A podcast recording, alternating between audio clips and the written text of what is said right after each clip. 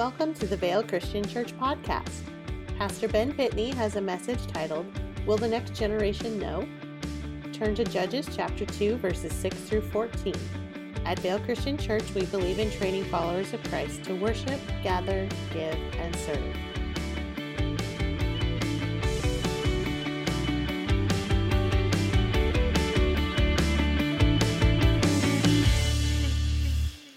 You know, whenever I watch that video, I'm, I'm, I get the chills because I'm, I'm actually still shocked that almost 70% of the facility that we designed to build isn't built yet. You know, half the parking lot, um, all these steel shade structures and classrooms and the main auditorium and things like that. And there's this huge um, building out front that's really it's on the other side of the bridge. Um, it's it's actually really quite large and and a sweet building as well. And I'm always shocked when I look at it. Plus, I want to know every time I watch it. I'm, i want to know whose kid that is that brings balloons, three balloons too, to church with them like that. Did you see that? Like, how come that kid's holding balloons? What is that all about? And I've seen a kid with a balloon before, but not three balloons there's just some crazy stuff in there that, uh, you know, it's just the way I think. It's pretty cool um, when you see stuff like that. It excites me. And I want you to know, I want you to keep in mind that the future, uh, the future is important. And being ready for the future is important. The, the reason why you would see, and you're gonna, we're going to talk through this a little bit, is we got to keep this in mind. There's really important things that um, we should not drift from, that we should not forget, that we need to keep in the front of our mind and, and continue to know. Lots of people don't know. Maybe you've been here, maybe you're new here, you, you, know, you, you're a part of Vail Christian Church in these last five years. Well, that's only a piece of our history and our journey and what God has done in the lives of Vail Christian Church, which is uh, people, the household of faith a family of families. I mean, there's a journey that is significant that's in front of five years ago. You know, you see the 15s around the auditorium and a lot of our past and things, and that's a, that's a big deal. And I don't want to forget our past. We don't want to get stuck in the past. But the past is the reason why we're here, okay?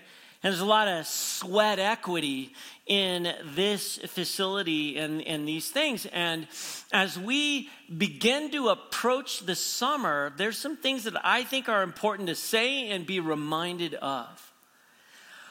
I don't know if you know it, but I do, okay? Because it happens every single year. And I think this year it's going to be like times two. Here's what I think is going to happen. In a, in a week or so, our, you know, our kids are graduating from high school and other things, right? And they're moving to the next place. In fact, next week we call it Promotion Sunday. We're going to honor our seniors, right? Everybody in whatever grade you are, you move up, right? I got to figure out what grade I'm moving up to because uh, I don't, I'm not quite sure yet. I'm right there. I don't quite qualify for the senior discount, but sometimes people still ask me. So, so, and are you, are you, some of you are there too. It's like, no, I don't qualify for the discount. Okay, I don't want to get too sidetracked here. What do I know? I think you kind of know. So, so, so, you know, our summer around here is short. There are some things that are unique to every church, but it, this is what's unique to us. Our school district, we all know, we have an amazing school district. In fact, some of these things that have been happening, this craziness going on here recently, it just makes me want to go, mm. okay.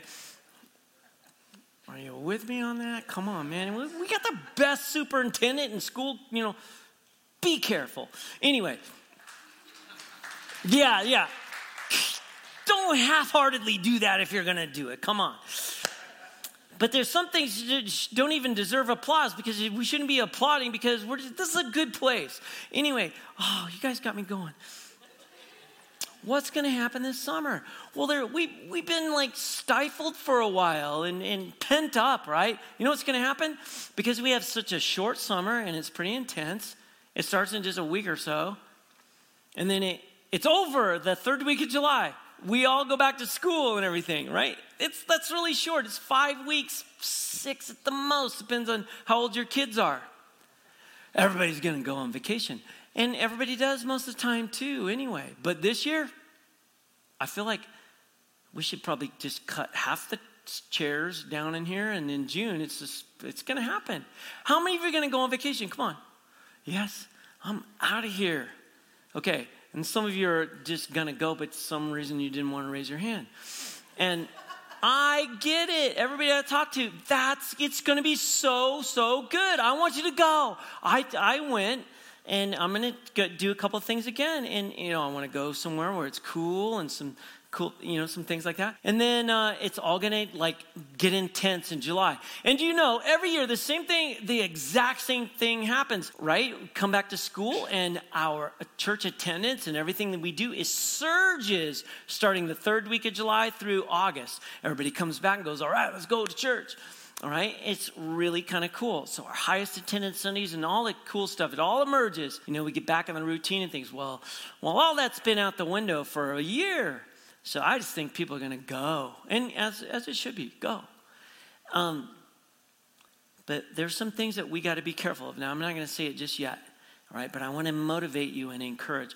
Last week we talked about our children and uh, parenting. It was Mother's Day. It was a great, uh, a great day, and we talked about our this responsibility that God gives us to invest in um, our children, not just to invest. He, he, he, he charges us, He commissions us. It is His heart and His will. And, and, and the Lord trusts us with all these teenagers and all these uh, students and children. I mean, they're just boatloads of them. And what we decided when we master planned the facility is we're gonna, they're our priority. And so we built classrooms to facilitate all of this. The first things, the most important things, our children and teenagers, we'll figure it out from, from there on out. So, in light of that, I want you to turn to Judges chapter 2. Judges chapter 2. So there's some pretty cool things that are um, happening here. And then there's some sad things. I want to draw the truth out of the text, just like always, and say, all right, these lessons, uh, the lessons uh, that are here, how do they apply to us? But the other thing I want to do is I want to make sure that you're encouraged. I, I, I want church to be enjoyable. I want it to be an experience where we come together, where you, you walk away motivated, you walk away encouraged, you walk away cared for and loved on, and, and you, you can interact with everybody. When you come across the bridge, I want you to look forward to it. I want you to be blessed by what's happening here. But let's not forget that this is actually all about God, it's not about us. It's truly not about us. It's easy I mean, it, it gets that way for us as a team and as a staff. You know, if you're a guest, you're really important to us. But you know what? You're not God. The worship, the style, the, the, all the methodology, all of that's a big deal. And, you know, whatever, if it doesn't float your boat or you'd rather have something else. But it's not about us. It's actually all about God and what He wants and what He deserves. Right? We're, we're, not, we're not the one worshiping, uh, we're not being worshiped. Nobody is, and nothing is. And so, buildings and facilities and bands and styles and everything else under the sun, we want to do a good job of that. We want it to be a good experience, but the experience is not God. Actually, God is God, and we're here to ascribe worth and value to Him.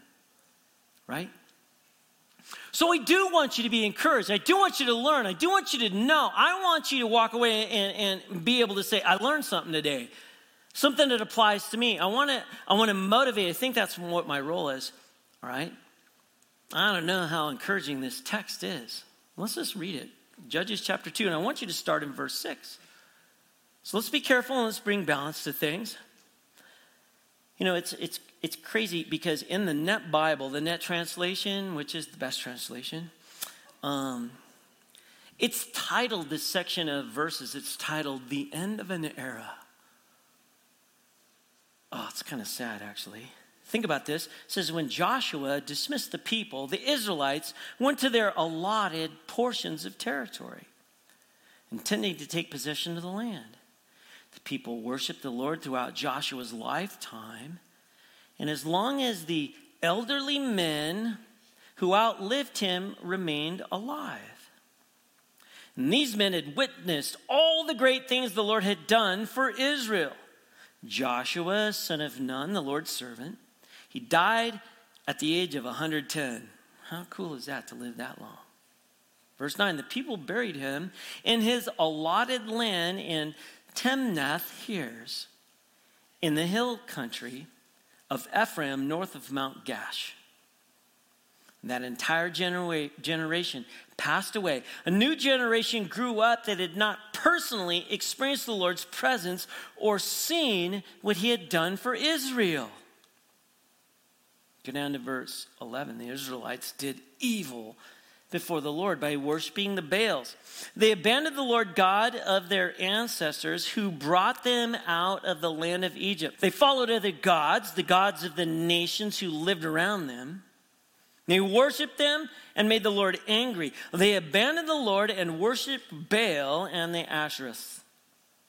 The Lord was furious with Israel and handed them over to robbers who plundered them. That's bad, actually. Right? He turned them over to their enemies who lived around them. And they could no longer withstand their enemies' attacks. Whenever they went out to fight, the Lord did them harm just as he had warned and solemnly vowed he would do. They suffered greatly. Okay, so there's, there's lots of things right there. Right at the end, it just reminds me when the Lord says He's going to do something, He does it. He vowed He was going to do some things, and then He did. He said, This is the way I want it. And if you don't do what I ask you to do, then this is what's going to happen. He always does. Here's the other thing remember that these are the people, the children of Israel, God's chosen people. So let's summarize it super quick. It's almost unfair to summarize it like this. I don't want to make it too simple. But God set aside a nation, Israel, a people. He chose these people for a purpose. Their purpose was to reflect or to showcase the essence of who he was, who he is, to all the other nations. So he said, I'm choosing you, I'm setting you aside, I have a mission for you. And here it is. You can sum it all up. I want you to showcase who I am to the, na- to, to the world, to all the other nations. That's your job. So here's how I want you to do it. And then he, he put together laws and commands and precepts and, and instructions, and he said, Here's how I want you to do it. Okay? So he set them aside. Now, in, in the New Testament, then, all right, we have Jesus now, and we basically reflect the Old Testament in this way. Now, the, the church emerges, Israel. The church is chosen, people, God's chosen people. When, when you come to faith in Jesus, when you believe in Jesus, when you confess Jesus as Lord, when you swear allegiance to the King, you're a part of this church, and the church is to reflect and to showcase, right, to model the essence of who God is. We have a mission, purposes, and mandates. Okay, so it, it the the New Testament and the Old Testament um, reflect each other in that way. It's still all absolutely all about God. In the Old Testament is all about God and all their worship and sacrifice. Uh, led to obedience. All the law led to obedience to draw you to God, and all of uh, uh, that's the way it works in church too. So we think it's about us, but it's it's still not about us, it's actually all about God. Our worship, all these things that He asks us to do, are to draw us to God. And so now we have Jesus, we don't have the law. He made a way to set us free. Okay, now, in that brief summary, now let's go back here. Joshua dies when he's 110 years old. That's super cool. It's just a long time to live. Can you imagine? What was life like 110 years ago? pretty different. According to Judges chapter 2, verse 8. So he brought the people of Israel into the promised land. So Moses is a part of that journey where all the um, God's chosen people are in captivity and slavery, right? And Moses is the, the man that provides the deliver or not provides but um, leads them through the deliverance god delivers them and he uses moses and they wander and they do all these things uh, in order to get them ready to acquire this promised land the land of canaan right and then moses doesn't go in but then joshua takes over and he leads them okay so he leads them through all kinds of battles and victories. God goes before them. He helps them conquer. I mean, wherever they go, you know, God's in front of them, and they they, they um, they're victorious and amazing, unbelievable things happen. And um, Joshua models for them a good example of faith in God. He's very faithful to the Lord. After his death, others of his generation they live on they, they live on for a while, but then they too die. While they live, the people of Israel serve God faithfully because the memory of his greatness is preserved through these folks. Okay, now look at verse 7. The people worshiped the Lord throughout Joshua's lifetime, and as long as the elderly men who lived, who outlived him, remained alive, right? And these men had witnessed all the great things the Lord did or has done for Israel. Now, while the memory of God, uh, God's greatness and the work he did for Israel was alive, the people maintained their devotion to God. Part of the reason why now we, we, we have the memorial to remind us of what Jesus has done for us. That's the reflection in the New Testament.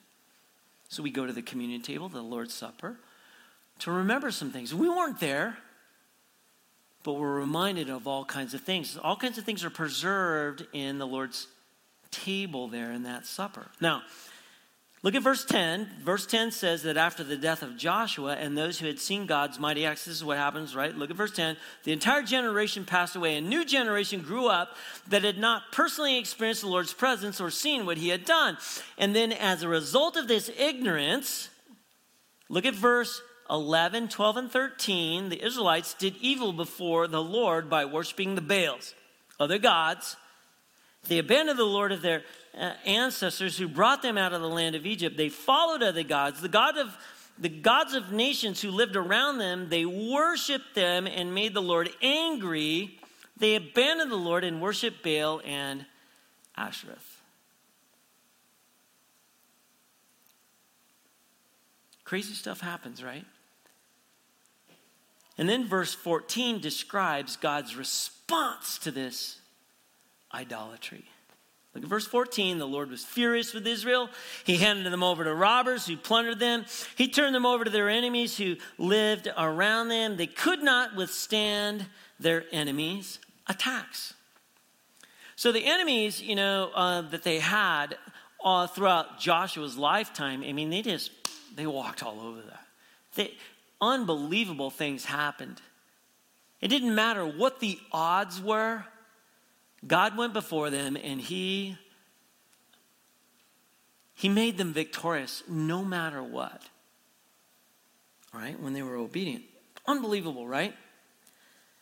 But when they stopped being obedient, the Lord got furious and then He just let them get what they would have normally got. So, in summary, there's a sequence that goes like this, which I just call the summary sequence. okay? Number one, here's how it goes the people revered and served the true God because Joshua and his generation kept the memory of God's mighty acts alive among the people. Okay? That's really important. Think that through. And then, number two, a new generation grew up that for some reason did not know God or his work for Israel. It doesn't exactly say what the reason is, but it's laid out and you're smart people, just like I am. We, we, we know what happened here. We'll get to that. Number three, this new generation abandoned and deserted the true worship of God and turned to other gods. And then number four, God was furious with them and he brought his wrath and judgment on them. That's the way it goes. That's the story right there. Okay?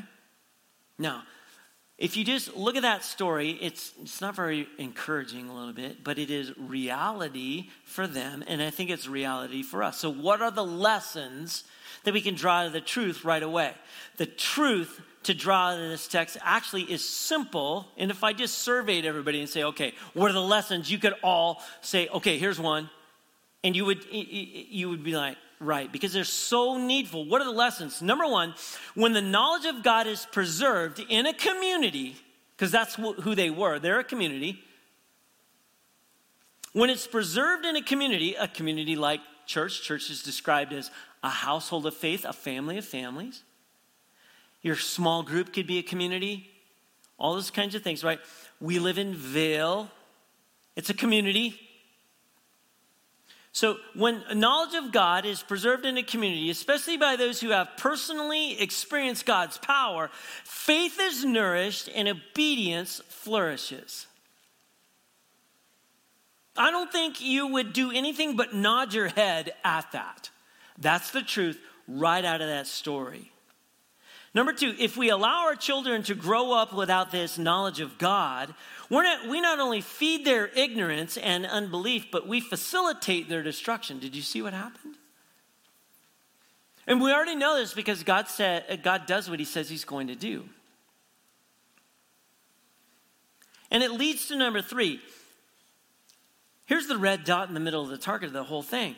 If it is our responsibility, it's our commission, it's our mission, it's our function and our charge, the household of faith and families, right, uh, by the way, to teach our young people about God and his saving work so that this next generation will know him and be saved.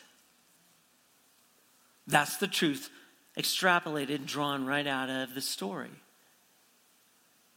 So, since the first two of these lessons lead to the last one, I, I just want to focus on the last one. Because this is what I want to talk about for a few minutes because, in, in, in, light of that, then that's where we should focus. That's the red dot in the middle of the target.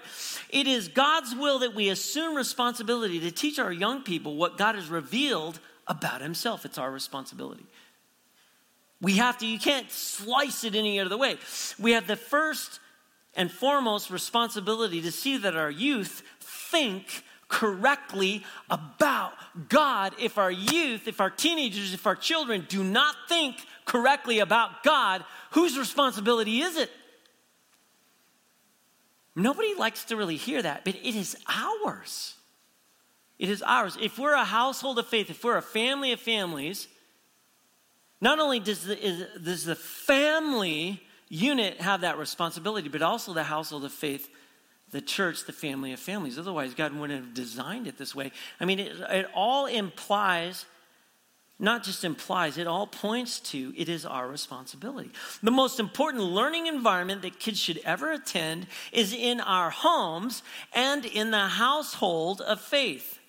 And the most influential theological teachers they should ever have are in our family, in families, in our homes, and in the household of faith. The, the, implications are staggering, actually, to me. Now, okay. I, I, I, I want to know more. I, I feel like I need to um, underpin that just a bit further. Let's look at the biblical testimony just a little bit further. I'm going to give some more biblical evidence, in other words, for this admonition. And that's what it is.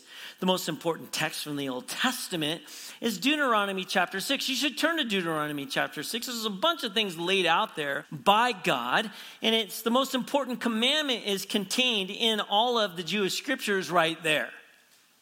Deuteronomy chapter 6, verse 4 and 5, uh, if you put that together, you, you, it says, Listen, Israel, listen, my chosen people, the chosen people. Listen. Or some of your versions might say, Hear, O Israel. That just means listen, sit up, and pay attention. The Lord is our God, the Lord is one. You must love the Lord your God with your whole mind and your whole being and all your strength. So that's big. That's huge. That's the first underpinning. Jesus said that was the first and the great command. Commandment. And every Jew knew that. Just like I want every one of you to know And I want you to know what comes next in this great text. You know what comes next? Verse 6 and 7.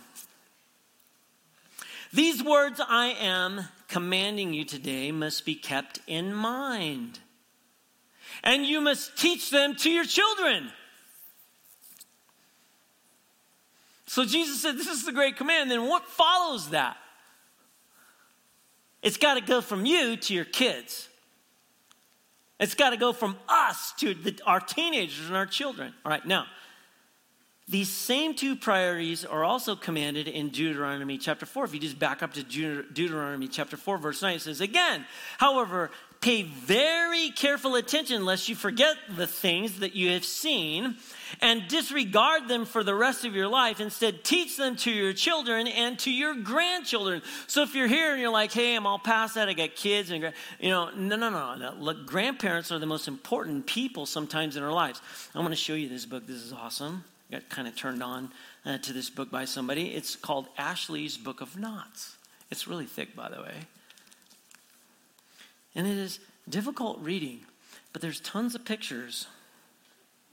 And I like books with pictures, and they're all drawings, hand drawings.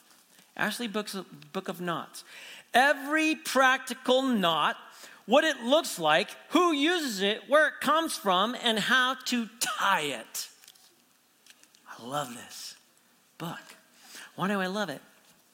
Do you know today in the 21st century, the average boy, let's call him 13, 14 years old, before he graduates from high school, do you know how many knots he can tie? What is the average boy? How many knots can he tie? Three. Somebody said two. It is one. That's the average amount of knots a boy can tie. One. It's basically the knot that you can tie your shoes with. Thanks to Velcro, some kids can't even do that. Okay? Now, you might go, oh, whatever. Eh, did your dad ever tell you one of those stories like my dad did? You know, when I was a kid going in, when I was in high school, I used to ride my horse to the bus stop. It was almost six miles. And then I rode the bus for an hour and a half to actually get to school. And it didn't matter if it snowed because there were no snow days. Your dad ever tell you a story like that? You know, and when my dad told me that story, I'm like, oh, right, okay, fine, whatever. But we don't have horses to go like that. And then after school, I would ride the bus back and untie that horse and then ride home. And then I'd have to milk the cows and do, you know, all that kind of stuff. Or actually milk the cows in the morning and then you feed them later. Okay.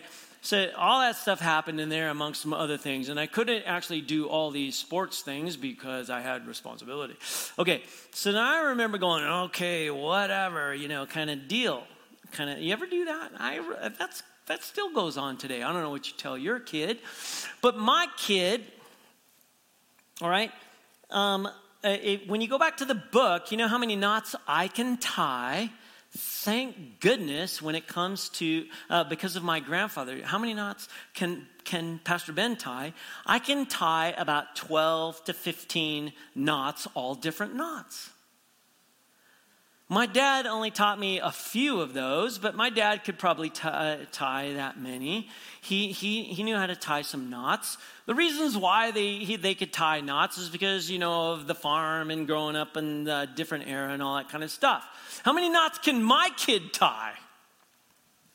Well, if it wasn't for the Navy, my kid could only tie like three or four knots. He has to tie, he has to be able to tie more knots because he's in the Navy, and they just make you tie more knots but he, he could tie quite a few knots. But here's the thing how uh, uh, Lynn and I, after my son graduated from college, he's out of college and, and he's in the Navy. He, um, he calls us uh, through FaceTime. He gets us both on the phone. He says, Hey, I got something really important I need to ask you guys. I feel kind of bad. You know, I know I'm, you're going to make fun of me, but here's the deal. Where does the return address go on the letter when you're addressing a letter?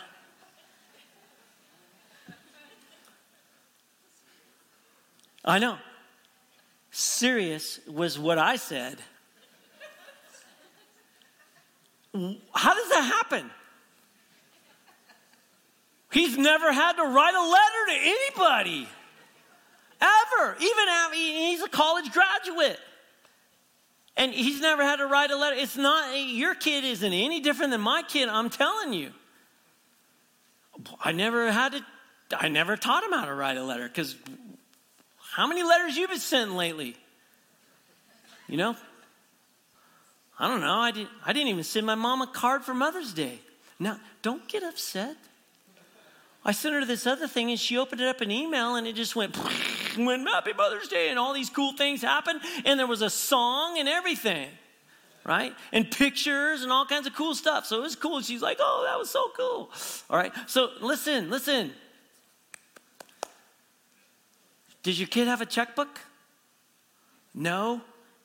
If they do, they're not going to use it. We can't exchange money as a family unless you have Venmo. Okay, now look, times have changed and everything, but what happened? What has happened here? Have you, have you, you read this story? This is crazy. This is crazy. I don't even know where I am anymore. God's design for the preservation of historical revelation is the family's responsibility within the household of faith, the church, the community, the main link between what this generation knows and what the next generation will know uh, between us and children. It's, it's us, it's us. It's us, or it isn't happening. Joel chapter 1, verse 3, he, he summarizes it in a great nugget. It's an awesome nugget. He says, Tell your children about it. Have your children tell their children and their children the following generation.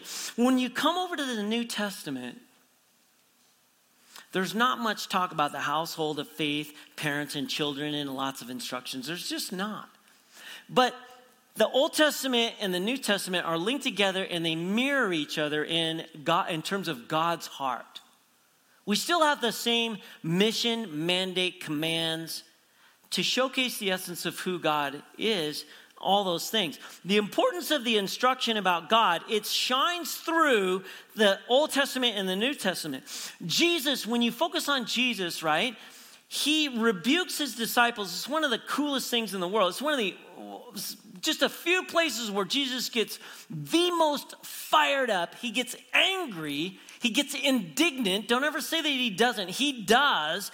In Matthew chapter 19, verse 14, when, when his guys try to send the children away from him, he gets really upset about that. Instead, he receives them and he blesses them. In doing so, he commended the people for their concern. And, and, and, and he says, he says, you got to be kidding me. Bring your children to me. Bring them to me. Bring them to me. Bring your, bring your young people to Jesus today the way Jesus, the way to Jesus is through his word. It's through the scriptures, through his word. So we got to take Jesus, we have to make Jesus known to our young people through his word. When the apostle Paul instructs people in the household, of faith regarding children and parents and the household of faith. When he gives instructions, so Paul writes 60% of the New Testament. The New Testament doesn't lay out tons of instructions regarding parenting, he summarizes basically the Old Testament principles and teaching. How does he do it? Ephesians 6, 1 through 4. Colossians 3, verses 20 and 21, he summarizes it. What does he do? He just simply reaffirms the Old Testament pattern and teaching. Children, obey your parents. Fathers, raise them up in the discipline and the instruction of the Lord. That's what he says. So, God wants the family to be preserved, and He wants us to take responsibility for getting biblical and doctrinal knowledge into the heads and the hearts of our young people. And evidently, when Judges chapter 2, verse 10 says, A new generation grew up that had not personally experienced the Lord's presence or seen what he had done for Israel, it was because the people neglected their God ordained responsibility. And the result was that the new generation walked away from the Lord and brought God's furious judgment on itself. It's clear then that if we neglect our duty, or this duty, we facilitate, or you could say we serve not only the ignorance and unbelief of our children, but also their destruction. That is the truth drawn right out of the text. Now, think this through just a minute because I'm not here to make anybody feel guilty. I'm not here to make you feel shame. I'm not here to make you feel judged. I know that it's out of the book of Judges. But I'm here to motivate and inspire you because I don't care where you're at. I don't care how old you are or how young you are. This does not have to happen. It doesn't have to happen. God not only does what he says he's going to do, he just doesn't leave you out there on your own. When he led these people into any battle, he says, Let me do it. Just be obedient to me. Let me do it. And guess what I'll do? I will, I will. You know, that's all that's all David did. Everybody else, you know, in front of Goliath was like, Whoa. and David's like, What are you talking about? When you're obedient to the Lord, I'm going to walk out there and say, Hey, you can't talk about God like this. He's my God. Give me some rocks. And he knocked down the most vulgar, profane fool right there. Because why? David is described as a man after God's own heart. Vail Christian Church ought to be described by everyone and anyone in our community as people who are all about the heart of God. And what is the heart of God? It's about taking all of the experience that we have and the transformation and the change and the knowledge that we have about God and making sure that our kids get it and know it no matter what. That's what this is about. You cannot get anything else but that out of here. I mean, this is so much a part of who God is. It's, it's kind of crazy. This is so much of our responsibility. And here's the staggering thing to me you know, that, that uh, we're taking just boatloads of kids to um, this camp this summer. Tons of kids. Like, people are on waiting lists to get your kid to camp. And we, we're taking more kids to camp than we have ever taken to camp. So many that we don't have enough room that we're just scrambling around, that camps are full. People want their kids going to camp just like us. Elizabeth has all these day camps for children throughout the summer at, at church, and they're, and they're just like full up to capacity where we're going, well, we, we can shove a few more in there, right? We got, we got kids on waiting lists for middle school, for sleepaway camp for children, for high schoolers. It's crazy how much of this is happening. And there's almost as more or many kids, there's more kids some Sundays over there in Sunday school and with the teenager thing and that whole thing than there are adults in this in this room. So I just want to go back to just a couple of things. I started talking about this summer and I showed you the fly through video. Why would I do that? Not because I'm here to say, hey, we're about to raise money and all that kind of stuff. I mean, look, don't get all back on your heels about that. But when you put that thing up there, what does this have to do with me? And you put that picture up there, okay? What we did was we started with what where God's heart is. What should we build? What should we do? What should we facilitate around here? It ought to be about children and classrooms and teaching our kids and teenagers and, and, and, providing a place where we can come and speak into their life and pass on what we know. You know, there's a 10 year journey before we ever got here of a lot of sweat, blood, and tears of just emerging a church so that we could get here, so that we could do some things, so we could get back across the bridge and explain Jesus. But, but, but, it, you know, that's a big deal. But if our children don't know Jesus, if our children aren't saved, if we're not raising up the next generation, you know what's going to happen? It scares me to death. Just look around our country and tell me how many knots can boys uh, tie? It's just an example of everything else. I mean, who cares about knots? Unless something's about to fall off of your truck because you're moving, right? Who cares about that? But, but, you know, it didn't used to be like that. Everybody used to know those things. Everybody used to know how to address a letter.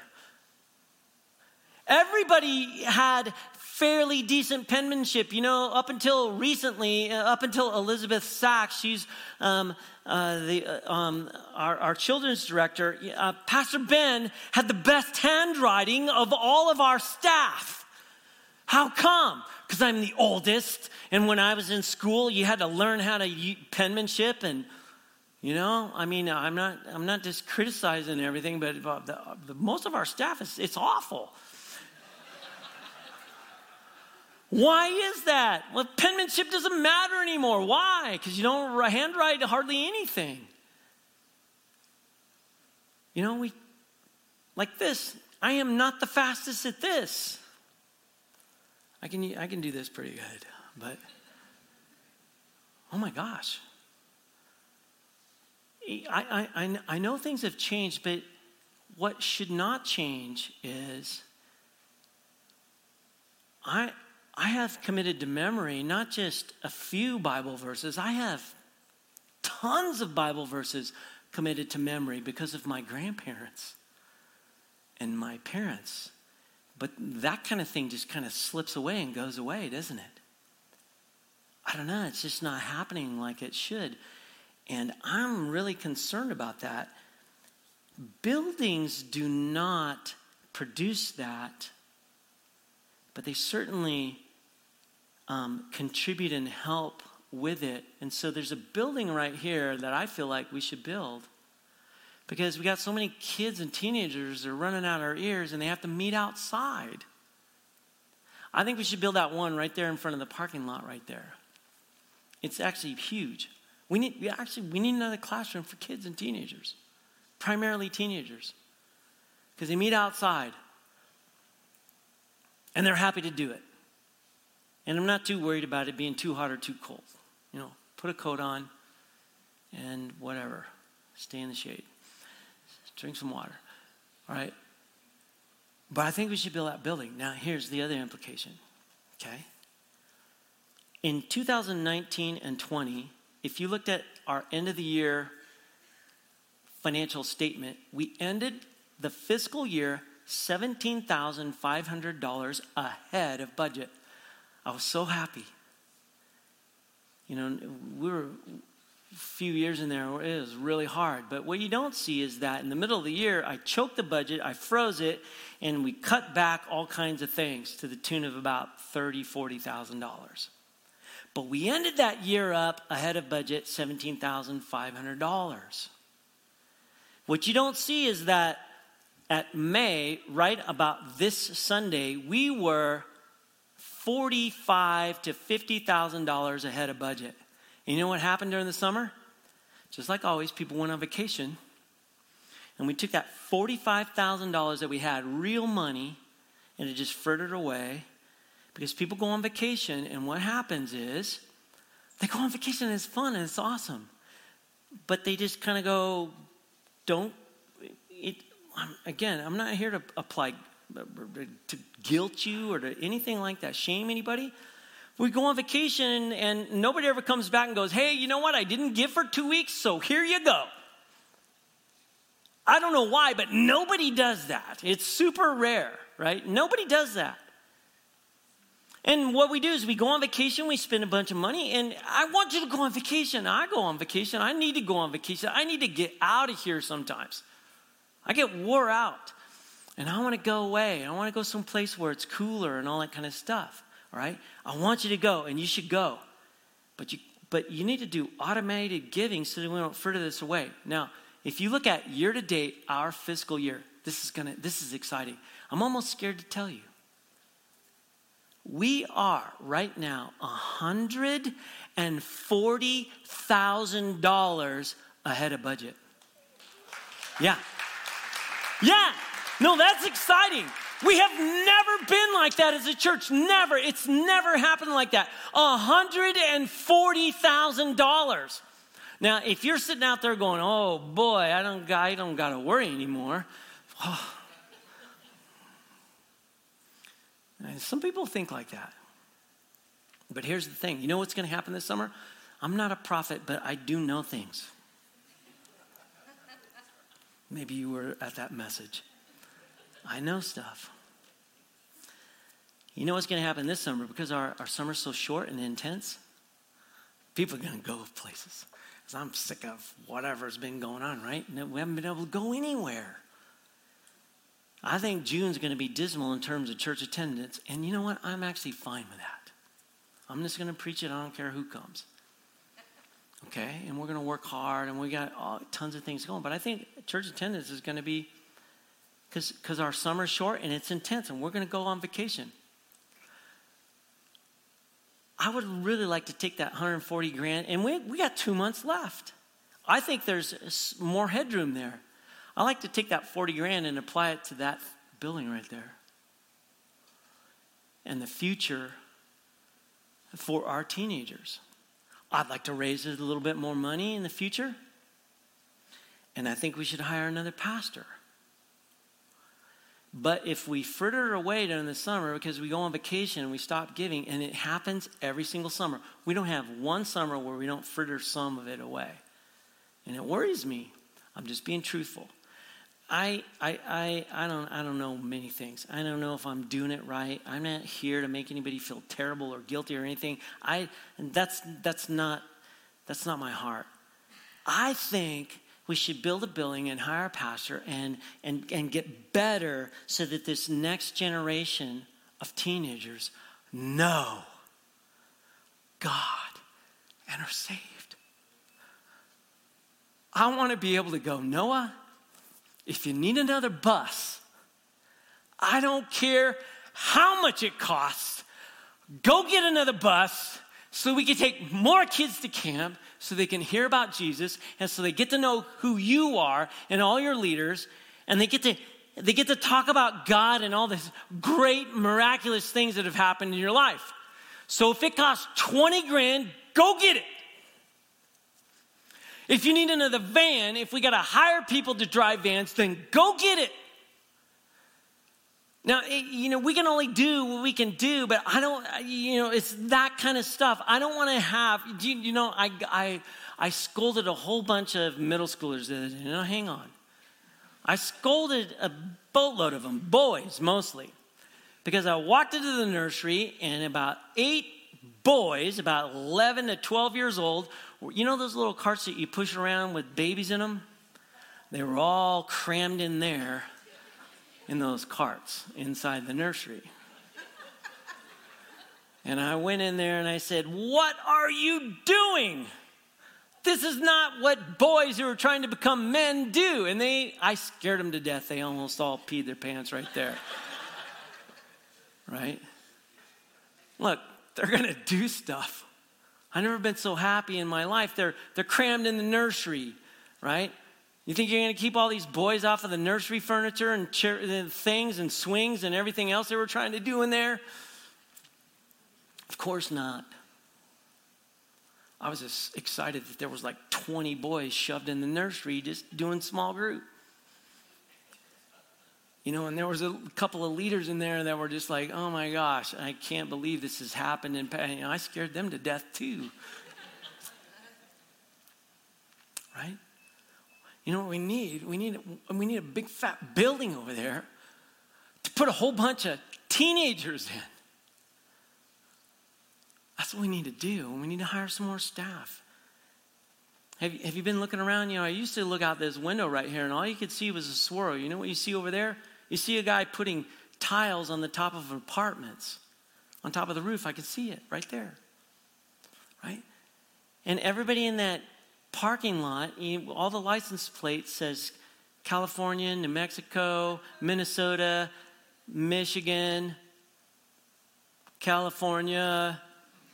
And then there's a whole bunch of license plates that say California on it. People are moving in here and there's building stuff everywhere. Have you been out to Rocking K?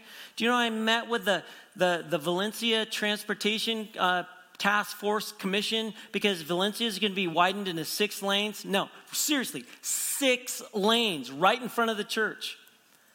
From, from, from what is it, Kolb? I just call it Amazon now. From Amazon down to Amazon to Houghton. Six lanes, six. Right in front of us. Do you think we should get ready? I do. I, I don't know. You guys, I, what does this have to do with me? I want you to go on vacation. Go. But automate your giving. Let's not fritter away what we have. When you get back, I'm going to ask you to pony up some more because we need to take about 140 to 200,000 that we've saved, add a little bit to it. I talked to the architect. I talked to the to the contractor. I talked to Solomon Foundation. You know what they said? They said, "Yeah, you should do this." Solomon Foundation will probably say, "Here's how much we'll give you to loan you, and it'll probably be way more than we should borrow." So we'll have to be conservative, but I think we could start right there and we could build some more parking and some shade and all. So kind of, I don't know. I think we should do it. it just seems like, are we going to sit around here and just let this generation not know? Or are we going to roll up our sleeves and get after it? That's all I got to say. Father, thank you for Vail Christian Church and how they just tolerate me sometimes, I'm certain. But these stories are true and right and real, and they reflect your heart, and the truth screams at us here. So we want to do a good job and not let the next generation just float away into disobedience and drift. And I'm scared to death they're going to do it, but not here, Lord. Not here. Help us to help us to enjoy and to get away and to be refreshed this summer after graduation and get after it and roll up our sleeves about your mission and your mandate for us. There's so much that we need to be ready for to respond to in the future. We know that we're to hear, to reflect, to showcase the essence of who you are, and we want to do want our children to do the same. We want to pass that on, all of us, all of us, Lord. Thank you for trusting us, trusting us, Lord, with so many young people. We want to be a good steward. We pray this in Jesus' name. Amen.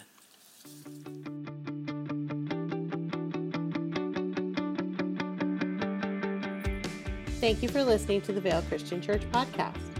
If you have any questions, would like more information about our church, or would like to see the video cast of this message, please visit our website at www.vailchristian.com.